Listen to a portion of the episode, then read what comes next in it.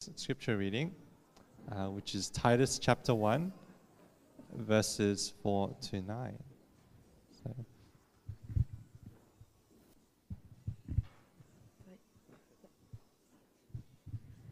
To Titus, my true son, in our common faith, grace and peace from God, the Father, and Christ Jesus our Savior. The reason I left you in Crete was that you might put in order what was left unfinished and appoint elders in every town, as I direct you. An elder must be blameless, faithful to his wife, a man whose children believe and are not open to charge of being wild and disobedient.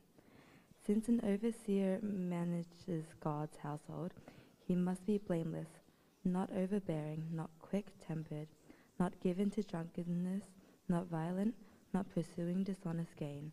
Rather, he must be hospitable, one who loves what is good, who is self controlled, upright, holy, and disciplined. He must hold firmly to a trustworthy messages, message as it has been taught, so that he can encourage others by doctrine and refute those who oppose it. cool. Thanks, Andrea. That was very eloquent. Um, Angie, you want to come up? And we'll just quickly pray before we get started. Um, Heavenly Father, Lord, uh, every time we pray, we say Heavenly Father um, because we can call you that. So we just um, pray for Andrew and his message, Lord. May it be your words on his lips and not his own.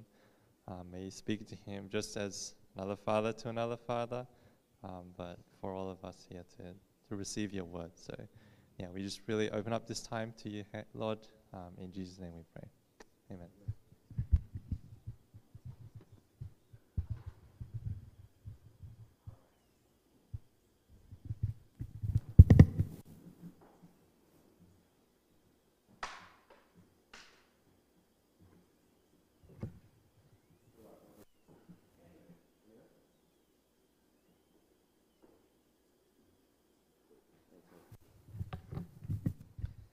All right.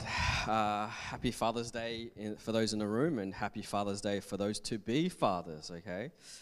Um, hopefully, we'll we'll have a lot more by the end of this uh, decade. Um, but uh, yeah, hoping some get married young, pop out a few kids, and we'll celebrate. All right. um, so this topic today is going to be uh, probably something that not many people are interested in, but something nonetheless biblical, something nonetheless really important to the church, and we're just going to go through it. But before I start, I want to introduce um, what's happening in this particular text with Paul writing to Titus, as we learned last week. So, Titus is a pastor, and Paul is his mentor, we know that. And he's given a certain mission. And so, I remember when I was at ANZ, um, I was given like this really important task. So I was like this, just came out of the grad program fresh, you know, like really wanting to impress my bosses, all that kind of stuff, as all young employees do. And I remember they gave me this really daunting task. They asked me to lead a project with uh, three others um, under my supervision, and I had to collect all this data and talk to all these really important people with really important titles to get data for our regulator. So uh, our regulator is a is a pla- is an organization called APRA, and they regulate the banks, right? So they make sure the banks don't do anything dodgy. And so I had to coordinate this this project for this particular audit of our division, right? And it was actually really really important. So I'm super super nervous, right? I'm like uh, no experience with the regulator, no experience in leading teams, whatever it may be, but nonetheless, um, God gave me that task, and I had to go do it. So there's a sense of adrenaline, a sense of you know rush as you do a mission. You made like the amazing race, for instance, if you've been on one before. That sense of rush to that challenge, rush to the next next thing. And so what Paul does here in this particular text, he says firstly he says hello to Titus. Um, but secondly, he writes this important mission that is given to this young pastor. To Titus, my true son in the common faith, grace and peace from God the Father, Christ Jesus, our Savior. The reason I left you in Crete, there's a reason, was that you might put in order what was left unfinished and appoint elders in every town. So, Crete, anyone know where Crete is? If you don't, it's actually somewhere I'd love to go someday, the Greek islands, near there, right? So, Crete is the largest island uh, in Greece, south of Greece, and this is exactly where he's talking about. That particular place, okay? And the reason why he has to appoint elders in every town is not because he planted churches there, but in Acts 2 and Pentecost, when the Holy Spirit came down and thousands and thousands and thousands start believing, people started leaving that area back to their hometown. And some of that hometown is in Crete. So Paul, you know, and, and, and Titus would have gone to that island and be like, wow, there are actually Christians here needing guidance, needing leadership, right? Just like our church, we have elders, we have deacons, we have leaders here that help us run the church. And there are certain qualities within those leaders that we want to learn today that's important for you and I. And I'm not sure if you've ever worked in a project or a team that didn't have a leader. Sometimes it works out okay. Most of the time, when there's no leader or a point person, or at least a group of leaders, what happens that project actually falls through, right? So leadership is actually super important, not just in the church, but in your organization, in your school, in your classrooms, in your home. And we're going to deep dive on that today. Yes, I'm going to pray and get into this particular text and into this particular sermon, all right? Give um, look at qualities of what elders are required, Lord. Would you speak to us not only for leadership in the church, but leadership in the home, the school, universities, wherever our sphere of influence is? All right, we'll pray this in Jesus' name. Amen. All right, when you think of a leader, what do you think of? Just shout at me any adjectives. What would you think of? Would they be good looking? That might start, right? You know, the popular girl in school, the popular guy in school, really good looking, right? Gets voted, you know, house captain, class captain. Or do they have to be good communicators? Someone who has the gift of the gab, right? Charismatic, as they say it. Or they have to be really tall. No, you tell me. Any, any takers? I Googled ex leader um, just on Google, right? I, if you've got a question, ask Google, he'll give you the answers, right? So, first thing I do in researching this sermon, what makes a good leader? And so, this magazine called Forbes Magazine, you may have heard it before. It's a very influential magazine in the world, in worldly sense. And, you know, it's all to do with business, economics, and, you know, uh, how to run a good business, all that kind of stuff. And they write eight key attributes of what makes a great leader in the world today. I'm going to read them out to you, all right? Ready? Number one, a good leader must have enthusiasm, right? Nothing worse than your class captain not wanting to be their class captain. Nothing worse than your boss at, at work not wanting to be your boss at work. They've got to come to work with some form of motivation, enthusiasm, right? Second one is this integrity. That's an easy one, right? Don't want to work for a fraud boss or something, a bad person. Number three is communication skills. They've got to have some kind of talent, right? Or else no one will understand them. Number four, loyalty. That's a good one. They've got to be loyal. Number five, uh, it's actually right here. Uh,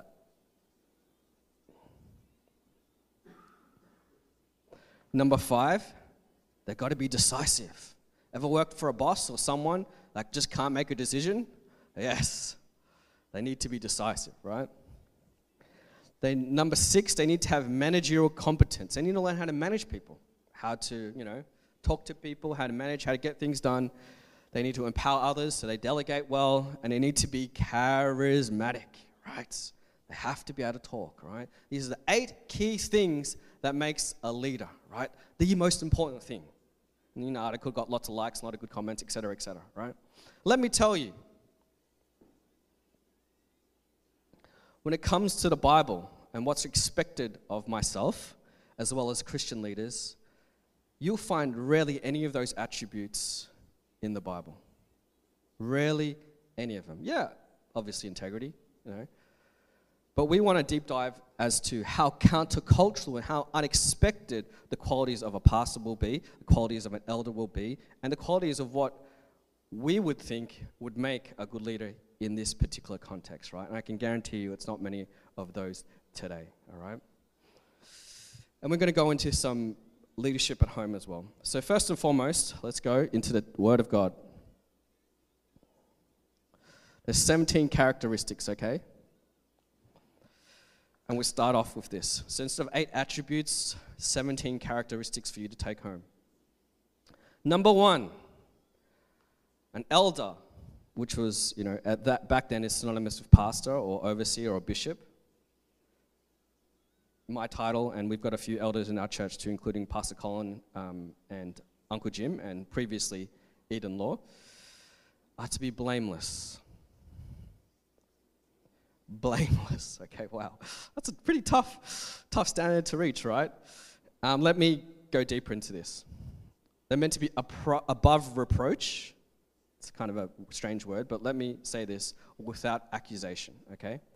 So when you are thinking about hiring a pastor or you're voting in an elder, you need to think about this key attribute. They are blameless.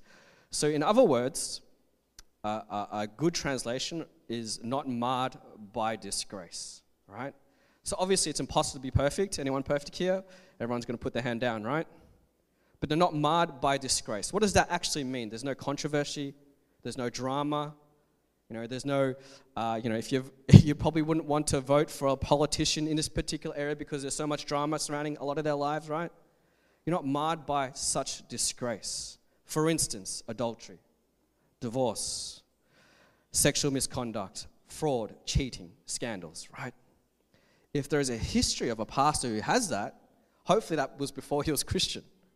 But if a pastor or an elder come in here or a deacon, whatever it is, have that type of history, that's a red, red flag. Thank you. I had a brain freeze. Red flag. Thank you, Eden. I'm glad someone's paying attention. So that's the first thing. Their history and their conduct cannot be accused of something that's going to disgrace God's name, right? including myself. But that doesn't mean we're perfect. We're far from it, and you guys know I'm definitely not perfect. All right, here we go. This is really important. You see how all the worldly attributes would tell you all these really important, you know, key things for CEOs and managers in the workplace, right? But look at this. One is blameless without accusation, right? How many CEOs do you know that are divorced? How many, how many of your bosses are, you know, don't go home much, right? How many of your bosses have scandals? Right? Heaps and heaps and heaps, right? The, the biblical foundations for what it makes an elder and a pastor are countercultural. And this is another attribute that I'm going to talk about next, which is related to Father's Day, funny enough. An elder is not only blameless, he must be faithful to his wife. And it reads on and a man whose children believe and are not open to charge of being wild and disobedient. Okay. You think about this. When you're voting in your school captain or you're voting in for a politician, do you assess how they treat their family? Do you assess or even think about are they a good husband? Are they a good dad? Here's the thing if I am called to lead the church as a pastor, or if another pastor comes here, an elder, a number one, number two criteria here is they have to lead well at home. They have to be a present dad. They have to encourage their children to read the Bible. Right? I know some of you are not even close to being dads, right? And maybe your model and a father is good, but maybe your model as a father is not so good. Regardless, there is an importance of leading at home. Wow, is that our actual criteria for what it takes to be a leader? Yes, it is. And the world will tell you it's not important, but I can guarantee you in this room, in this church, it is 10 times more important to lead well at home than it is to lead at the church. I don't care. Like, if I'm not leading at home, I should fire myself. It is that simple. And I know there's a lot of teenagers here, and a lot of young adults, you know, maybe thinking about getting married one day, or even from the female side, right? This is the type of man you want to look for. Not the hottest, not the most well spoken, not the one who's, you know, going to drive that nice car for you to go to the prom. This is the man that you want to look for because he's going to treat you well. He ain't going to hit you around. He ain't going to use you for, you know, sex. This is the man you want to take home to meet your parents. So not only this is a criteria for the church, this should be the criteria that you look for. And young men, what are you becoming? Are you becoming that man that women actually want to date? Or are you becoming one of those people, typical teenagers at home? No sense of responsibility, no sense of direction. Who are you becoming? Because this is the example it sets for all of us. Every Christian should aspire to be like this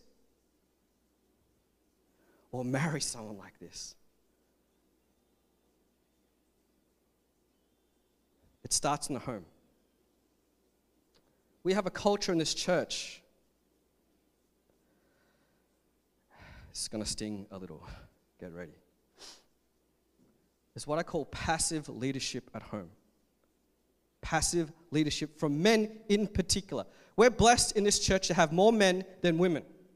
You know how rare that is at a church? Very rare. But we have a culture of passive leadership at home. What does that mean? It means that men do not take the responsibility of leading a family and they leave it to no one or to their wife.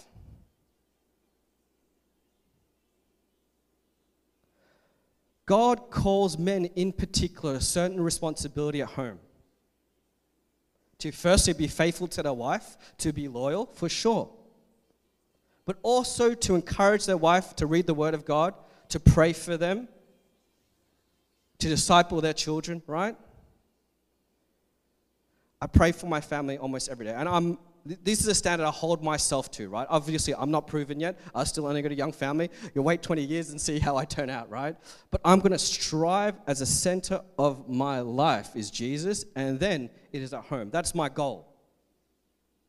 I will fall short of that goal for sure, but I will strive for it as hard as I can, right? I'll pray for my wife continually. I'll pray for God to protect our marriage continually.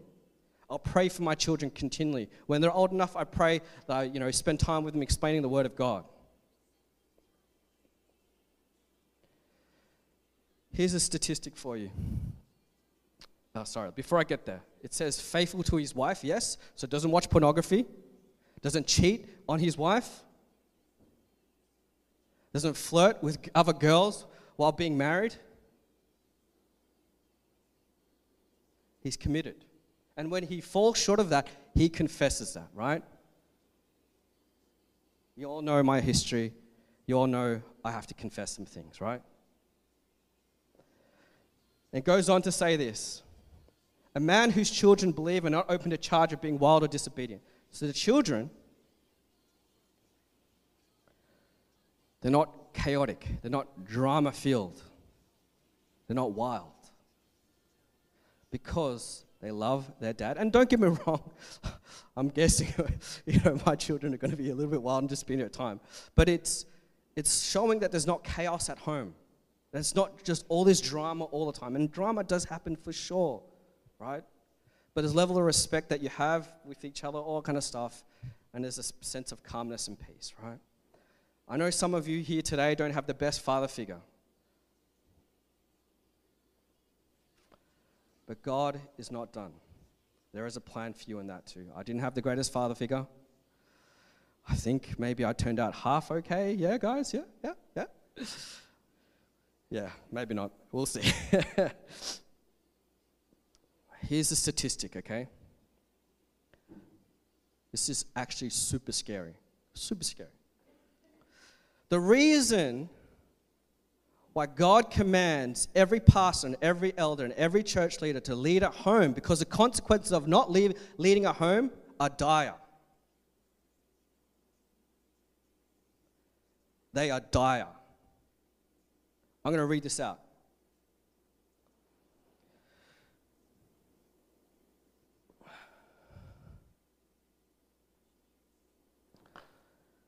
Not so much in this church, but outside this church, and sometimes even in the church world, one in six kids in Australia live in a fatherless home. That means the father's totally absent presently, okay? Let it be through divorce, fled, single parents, right? I'm from a fatherless home, okay?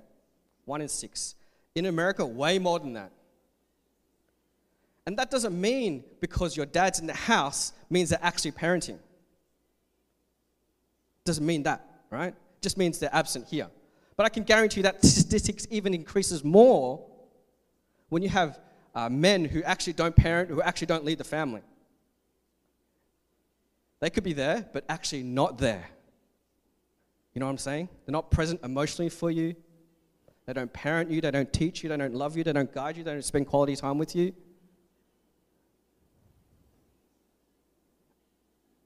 The standards are high. And without that, I'm going to tell you what happens.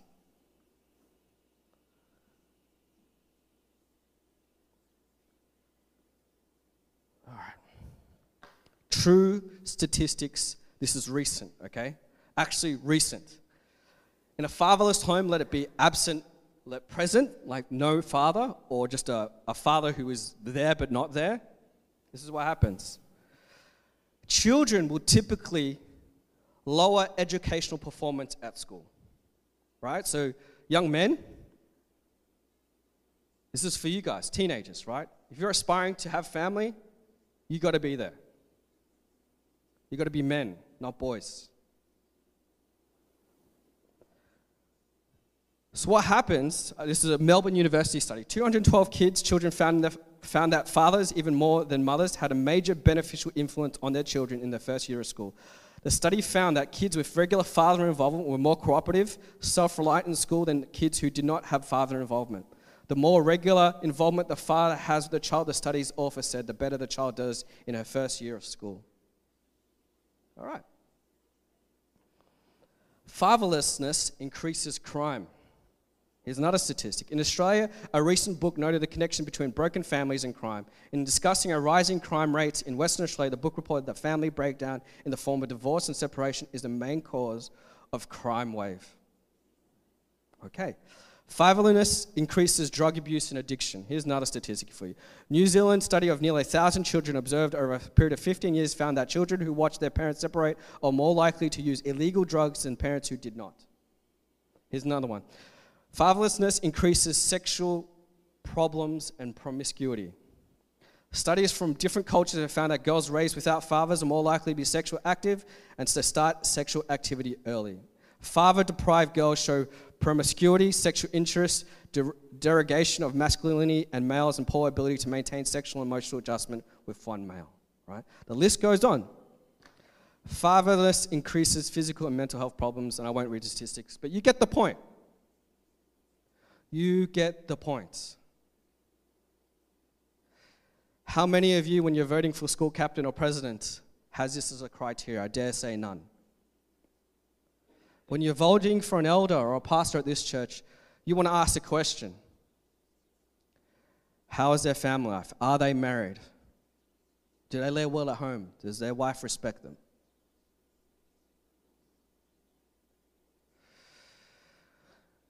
Young women, this is what you look for in a man. Young men, this is what you aspire to be. And these are the other attributes and qualities that all men and all women look for and all men need to be, right? We don't want to be a church that is passively leading at home.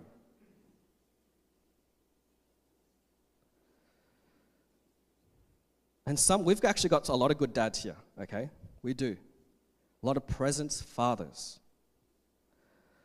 But most importantly, I think when it comes to the church, you have to not only be present, you have to lead spiritually. Okay? That is a, criteria. You have to take up that responsibility and not delegate it to the wife or, you know, or, or just let it be, right? Leadership requires you to take charge and take responsibility, and that is the goal.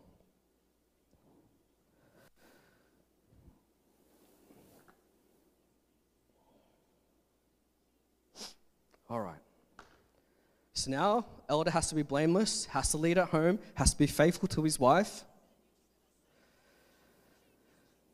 Since he is an overseer and manages God's household, he must also be blameless, and these are other attributes that he has. Not only leading at home, these are other things he must have in him. And young women, look for this. He is not overbearing. So, in other words, he's not self willed, um, he's not dominant, he's not uh, like difficult to lead, although sometimes I can be. Ask Pastor Colin, poor guy. But he doesn't have this spirit that is always like rebellious. He doesn't have this spirit that's hard to deal with. He doesn't have this spirit that is overbearing and dominant, okay? He's gentle, but yet can be stern when he needs to be. Secondly, he's not quick to temper. So I admit that I have sometimes when I get angry, I have a knee jerk reaction. We all do, right? When something triggers us or something makes us upset. So this is not referring to maybe having a quick temper at some times, right? This is referring to having underneath all the Instagram posts, all that smiles you come to church with, all that kind of stuff, right? An angry spirit. You're just constantly angry at the world. You're constantly negative at the world, right? No, no, no. As a pastor, as an elder, as a, even as a Christian leader, or a father at home, that is not a quality that you want. You know those people that you have to walk around eggshells around because they're always so angry and grumpy? You know, you don't know why. No, no, no, right? Not given to drunkenness. Easy one, right? Not addicted to wine. That's probably not a problem for our church. But you don't want a man either, and you want to be a man addicted to wine. You don't want to go home. Um, you know, if, if, you're, if, you're, if you're the wife with you know, a, a man who drinks, you just don't. Trust me, you don't. I've seen it. It's horrible. Absolutely horrible. And it, not only drunkenness, it's addiction, right? Drugs, other chemicals, entertainment, whatever it may be, right? The man has to be not given to drunkenness or pleasure, not violent. Um, so this has two connotations. Obviously, you don't want a man who's violent, right? Although that's definitely a, a, a, a cultural issue these days, right? But not only violent physically, but violent with their words. It's not only physical abuse, but verbal abuse, right? So you want a man, or you want to be a man, that's going to treat a woman with respect, right? Who ain't going to yell and call their wife names. And as women, you don't want to be treated that way either, right? The biblical man leads at home, and these are the foundations. Next one is this not pursuing dishonest gain. So, you know someone who always steals or tries to make a quick buck, cheat tax, whatever it may be? You want a man who's honest. The list goes on 17 attributes, okay? I think we're halfway there.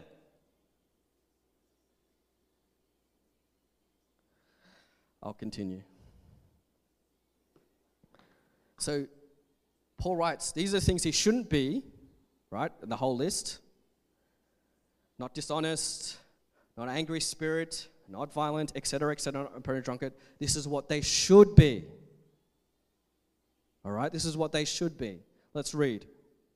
He must be hospitable. What does it mean for someone to be hospitable? Doesn't mean you need to roll out the red carpet every time someone walks into church. Doesn't mean you have to prepare, you know, a thousand buns, or whatever, for, for guests to come over, right? Typically, what hospitable means is that you are able to welcome anyone of any class, of any gender. When they come in, doesn't matter who it is drug addict, prostitute, CEO, politician, a normal Joe Blow, right? Middle class, average person like us. They will welcome anyone into their home, they will welcome anyone into the church. This is what it means to be hospitable. Yeah, there's different levels of hospitality, right? Do you make them feel welcome? Do you make them tea? Make them coffee? Do you offer them a home to stay? You know, hospitality back in that day was not so much like going to a hotel and, you know, all kind of stuff. It was actually bring people to your house because there's nowhere else to stay. That was hospitality. And they were able to welcome the sinner, uh, the prostitute, the tax collector, the politician, the normal person into their home, give them a bed to stay. That was hospitality, right? So when you look at a pastor looking to vote for an elder, are they hospitable? Are they friendly with all types, not just themselves? Next one is this one who loves what is good. And I think this is a pretty simple one. They love the Lord. They just love to do good things because God has done good things to them, right? Let me ask you this question How many of you can actually tell who loves the Lord and who doesn't? Can you discern a loving and devoted spirit to God? Because if you can't, who are you going to marry? Or who are you going to vote for in the next election? We are lovely people here at this church. If I was to say something, we're too kind, okay? If that is possibly a charge, right? We have to be able to tell if someone has devotion to the Lord or not. Because when people who aren't devoted to the Lord lead at home or lead in the church, more than likely you'll date a non Christian, right? More than likely you're going to do more harm to the church than good. Although you might be a good person, if you cannot see the spiritual things that need to happen at this church, you may end up destroying it.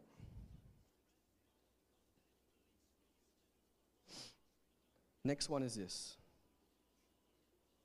He's self controlled, upright, holy, and disciplined. Whew, okay.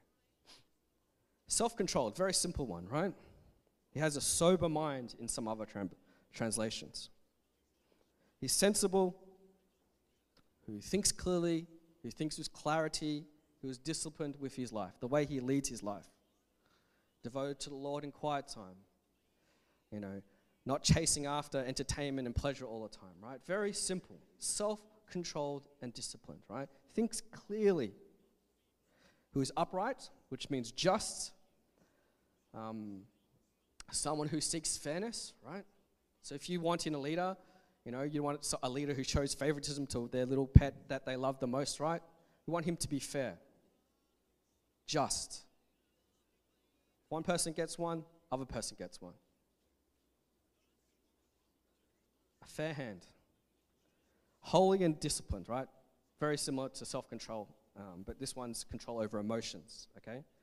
So, you, have you met someone who flies off the rails real fast? Yeah.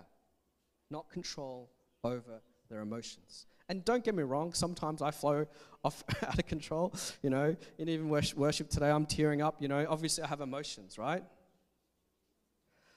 But if they're a life is, and you look at a guy or you look at a girl who lacks control over their emotions consistently, that's a red alarm, right? We all do, don't get me wrong, but this is a consistent habit, okay? Holy.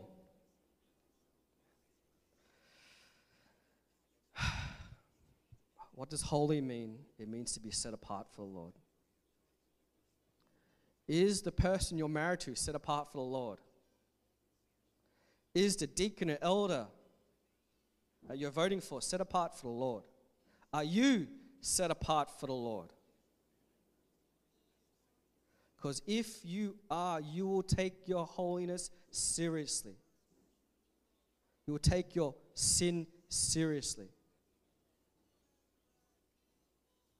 That's what it means to be holy.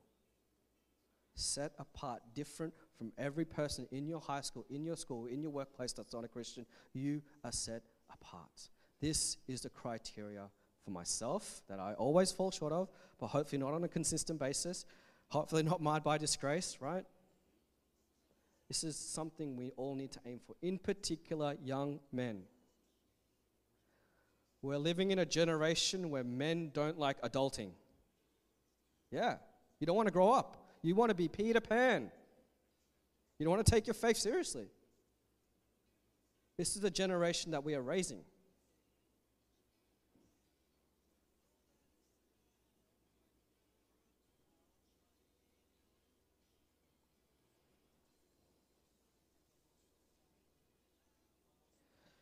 Last but not least, probably more in line with a pastor and elder, but I actually think this is really important for men at home. And don't, I know I'm talking a lot of men here today, right?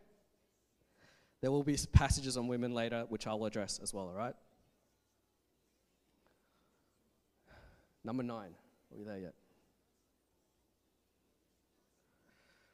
All right.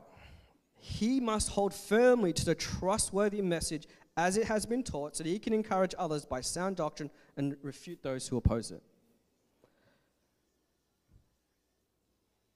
So, any pastor, any elder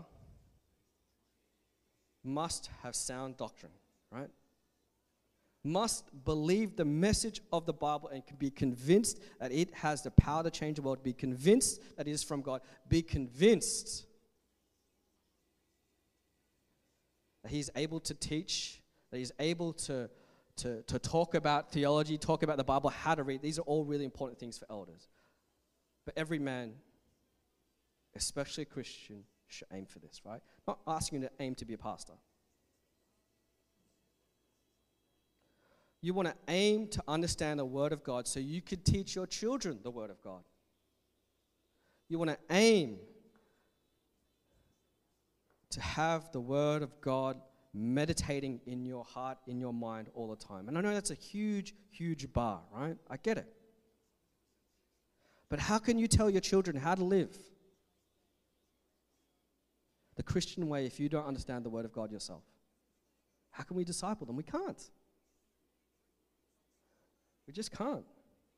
He is to teach others to do the same. Also, he is to be taught under authority. So, two things here. Firstly, I've been taught, I continue to be taught. I want to be a learner, I want to continue to learn from others, right? Young, old, whoever. Not only that, I'm under authority, right? So I'm not have this rebellious spirit. Pastor Collins, my boss. I report to the elders. Right now, there's only two elders. But if they tell me, Andrew, you know, you're not doing this, you're not applying these things to your life in some way, shape, or form, I'm sure I react in a defensive way, and then hopefully I'll think about it and be like, yeah, you're right, okay?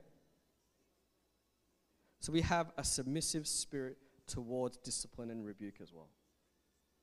Okay? And not only that, hopefully through modeling this, we let others do the same. Okay? This is what it takes to be a Christian leader. It is countercultural. It is countercultural. But I'm setting the bar high because Scripture sets the bar high. We will fall short, but better to aim high than not aim at all. So, young woman, this is what you look for. Young men, this is what we are meant to be. So you look at that list in Forbes magazine enthusiasm, charisma, great communication skills. How many of those skills, attributes? Not many, right? Do not look for a man or a woman with the same eyes as the world. Look at it through the lens of the Bible. That will make all the difference. Trust me. I've seen the consequences of marrying someone who's not Christian or, or who is far from God, who is Christian but young in their faith, whatever it may. I've seen the consequences of it, right? And I'm sure there are some aunties, whoever, within our church who can describe to you the difficulties of it. And that doesn't mean God can't redeem it. He can. But I've seen the challenges in real life of what it looks to choose the wrong partner to marry.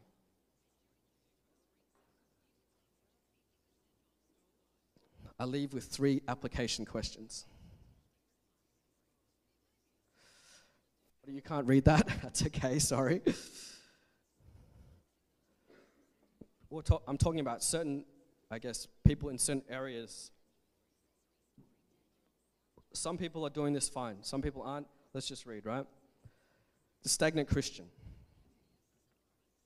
So, the, I guess they don't want to take responsibility of actually, you know, devoting time to the Lord, of spending time with Him, of doing church activities or serving, right? They're just stagnant.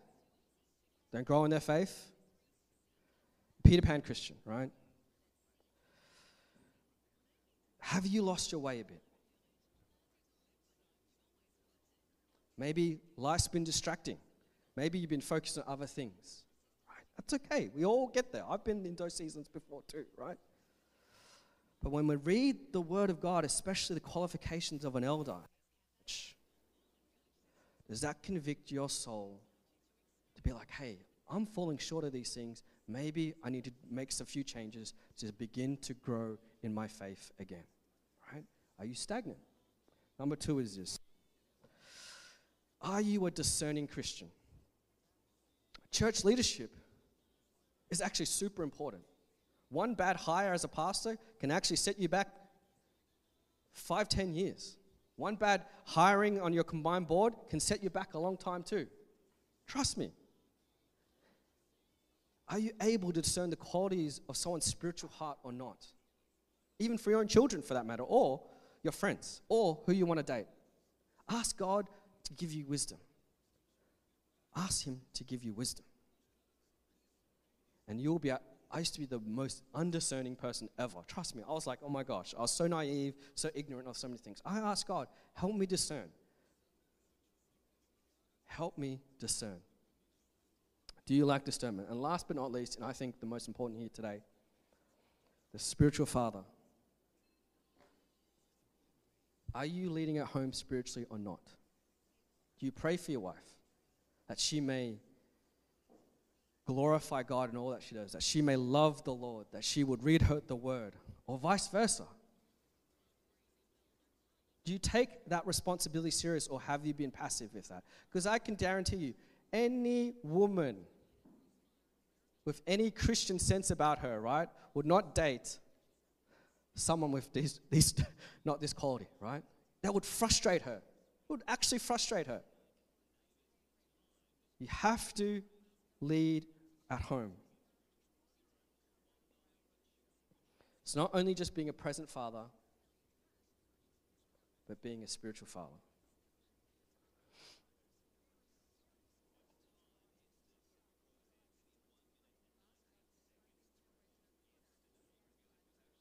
heavy words today. I hope this helps. I'm going to pray for us.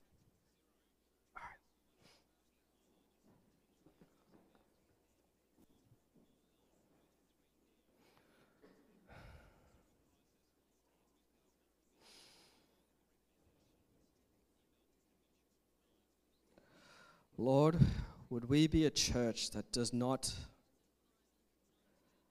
that aren't Peter Pan Christians, Lord, who don't delegate leadership at home, who don't grow spiritually, Lord God, who keep the same, same, same, same, same. But I pray that everyone here would aspire to the qualities of an elder, those in particular leadership at home. Let it be a young woman or a young man, or I just really pray that we would see things through the spiritual eyes, not worldly eyes. That we'll be able to discern is this man or woman worthy to date? Because by dating the wrong person, Lord God, I've seen the consequences of that. I've seen the consequences not leading well at home. I ask for myself as well as everyone here to God that you give us deep conviction to be spiritual men and women of God, worthy of respect, worthy to be called elders as well. I pray that this will be the standard of our hearts, not just a, a Bible reading plan to to, to, to, to, to read academically and not implement, Lord God. May you convict us all today. In Jesus' name I pray. Amen.